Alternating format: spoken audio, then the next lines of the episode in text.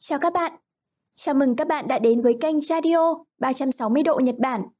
Đây là nơi chúng mình sẽ cùng nhau trò chuyện về cuộc sống và những trải nghiệm của người Việt Nam hiện đang sinh sống tại Nhật.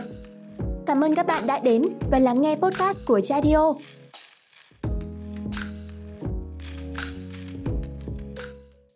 Chào các bạn, lại là mình, Lan Anh của Radio Podcast đây.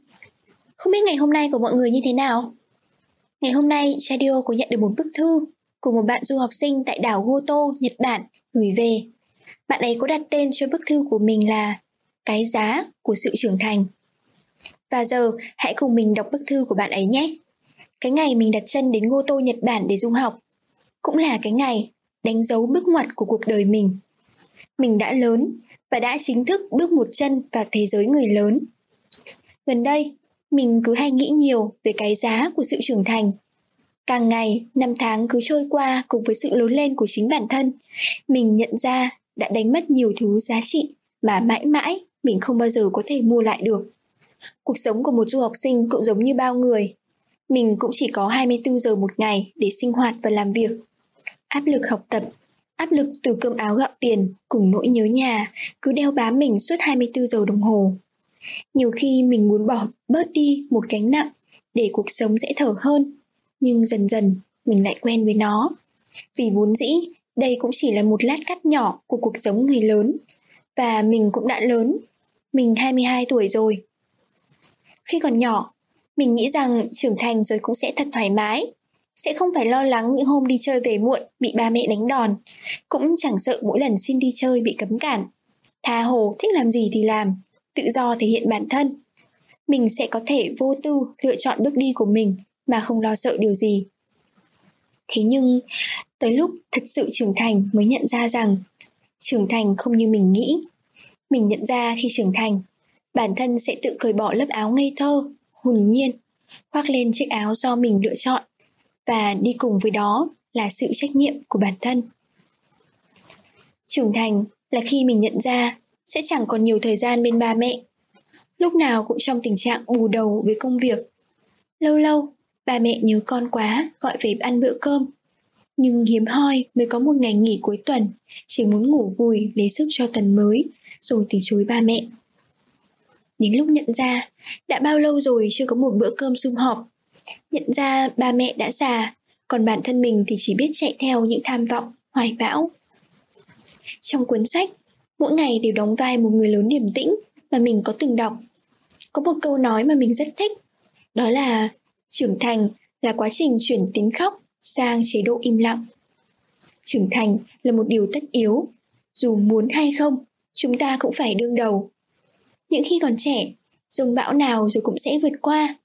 Nhiệt huyết của tuổi trẻ sẽ giúp mình đứng dậy sau những cú táp của cuộc đời. Mỗi cú ngã là một lần hoàn thiện cho mình những bài học đáng giá nhà văn nguyễn nhật ánh thì từng có viết là, khi người ta lớn, niềm vui và nỗi buồn cũng lớn theo. Những sự bất mát trong tâm hồn đó khiến mình nhận ra mình đã lớn, mình đã bước đến ngưỡng tuổi mà mình từng mơ ước. Thế nhưng, mình cũng phải tự mình trải nghiệm và nhận ra rằng càng lớn thì thứ mình nhớ chỉ là tuổi thơ.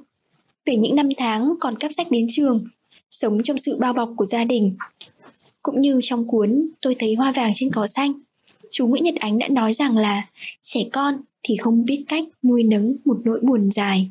Xã hội này cũng giống như củ hành tây, càng bóc thì lại càng cay mắt, như càng lớn thì lại càng áp lực, càng nhận ra nhiều thứ lại càng đau lòng. Dù là cái giá của sự trưởng thành có lớn như thế nào thì mình cũng phải lớn lớn để thay đổi thế giới và để gánh vác sứ mệnh của chính mình.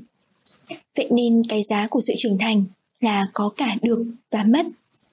Đôi khi áp lực luôn là những thứ mài rũa tốt nhất. Ví dụ như peer pressure, áp lực đồng trang lứa mà nhiều người vẫn đang gặp phải, cũng là một niềm tin vững chắc cho sự phát triển về năng lực của chính mình. Người khác làm được, tại sao mình lại không? Cái giá của sự trưởng thành ngoài sự mất mát, đó còn là sự phát triển bản thân. Trưởng thành cũng khiến mình biết thương bố mẹ nhiều hơn lúc trước cũng từng đi làm nhưng được vài ba hôm là chán chủ la mắng một tí là đòi nghỉ việc nhưng đến khi bước chân đến nhật lần đầu tiên hiểu được cảm giác mưu sinh giữa đất khách quê người là thế nào càng lớn thì lại càng khác. Chai lì, mạnh mẽ hơn, dù có bị la mắng, đuổi việc vẫn phải cố bám chặt. Thực chất bởi vì ngày xưa, nghỉ việc thì vẫn còn ba mẹ làm chỗ dựa, nhưng khi lớn lên thì phải gánh vác những gánh nặng cơm áo gạo tiền. Nếu không mạnh mẽ thì mình cũng không thể làm chỗ dựa cho ba mẹ được. Mình từng nghe một câu nói, làm gì có những ngày tháng yên bình, chỉ là đã có người thay ta gánh lấy. Giờ thì mình mới hiểu tại sao ba mẹ có thể làm mãi một công việc cực nhọc suốt hơn 20 năm như vậy đến nghỉ một ngày cũng cảm thấy tiếc. Bởi vì họ muốn cho con em mình có một cuộc sống tốt hơn, được như bao bạn bè cùng trang lứa. Hồi ấy, mình từng trách ba mẹ, sao không để mình đi làm phụ giúp? Tại sao phải đi học chỉ để giống bạn bè? Nhưng rồi sau này mình mới hiểu, đối với mình thì mọi thứ rất bình thường, nhưng đối với ba mẹ thì khác. Ba mẹ muốn mình được đi học để thay đổi cuộc đời, để không còn phải sống một cuộc đời nghèo khổ nữa. Cái giá của sự trưởng thành, ngoài khó khăn, còn là sự thấu hiểu những người yêu thương mình. Trưởng thành là khi mình học cách yêu thương chính bản thân mình. Nếu cách đây vài năm về trước, có ai hỏi mình rằng có yêu bản thân không? Có lẽ câu trả lời của mình sẽ là có. Nhưng thật ra, mình chẳng biết cách yêu chính mình như thế nào. Nhưng nếu bây giờ cũng là câu trả lời đó, mình sẽ rất tự tin. Không phải vì mình đã hoàn toàn yêu chính mình, mà là bản thân mình đang rất trân trọng những thứ ba mẹ đã ban tặng. Vì yêu bản thân là một hành trình không bao giờ kết thúc. Và đó cũng chính là sự đúc kết những kinh nghiệm trong những ngày tháng đang trưởng thành. Sau những lần sai lầm tự trách chính mình, tự ghét bỏ những thứ thuộc về mình, thì giờ đây, đó là tất cả những gì mình có. Bởi lẽ, cuộc đời này không có gì ngoài chúng ta. Yêu thương bản thân cũng chính là đang yêu thương và trân trọng chính cuộc đời của mình. Người ta thường nói, trưởng thành luôn đi liền với cô đơn. Nhưng mình thì không xem đấy là cô đơn. Trưởng thành sẽ trả lại cho mình một khoảng trời yên bình trong mỗi một con người. Một khoảng lặng để mình có thể một mình thư giãn, lắng động và quay về nội tâm mình. Cái giá của sự trưởng thành chính là học yêu chính mình và sống với cô đơn. Và đó là bức thư mà bạn du học sinh ở Goto đã gửi đến cho chúng ta. Không biết là các bạn đang có cảm xúc như thế nào khi nghe những dòng chia sẻ của bạn ấy về trưởng thành nhỉ? Bản thân mình cũng là một đứa trẻ đang phải lớn, cũng đã và đang trải qua những bài học đáng nhớ trong cuộc đời. Và mình nghĩ là ai rồi cũng phải lớn lên, cho dù chúng ta có muốn hay không. Và không chỉ lớn về thể xác đâu, mà chúng ta còn phải lớn trong cách nhìn nhận về thế giới nữa.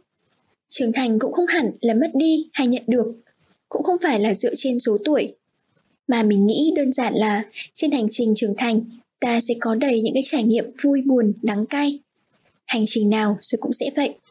Ai rồi cũng sẽ phải lớn và viết tiếp hành trình mà bản thân đã chọn đi bước đi cảm ơn các bạn đã lắng nghe câu chuyện ngày hôm nay bạn cũng có thể chia sẻ câu chuyện của mình tới Chadio qua website chadio.net. Hy vọng thời gian tới, Chadio sẽ nhận được thêm những chia sẻ của các bạn du học sinh Nhật Bản nói riêng và những góp ý từ các thính giả nói chung. Hẹn gặp lại mọi người ở những số tiếp theo. Và Minasan, Oyasumi Nasai.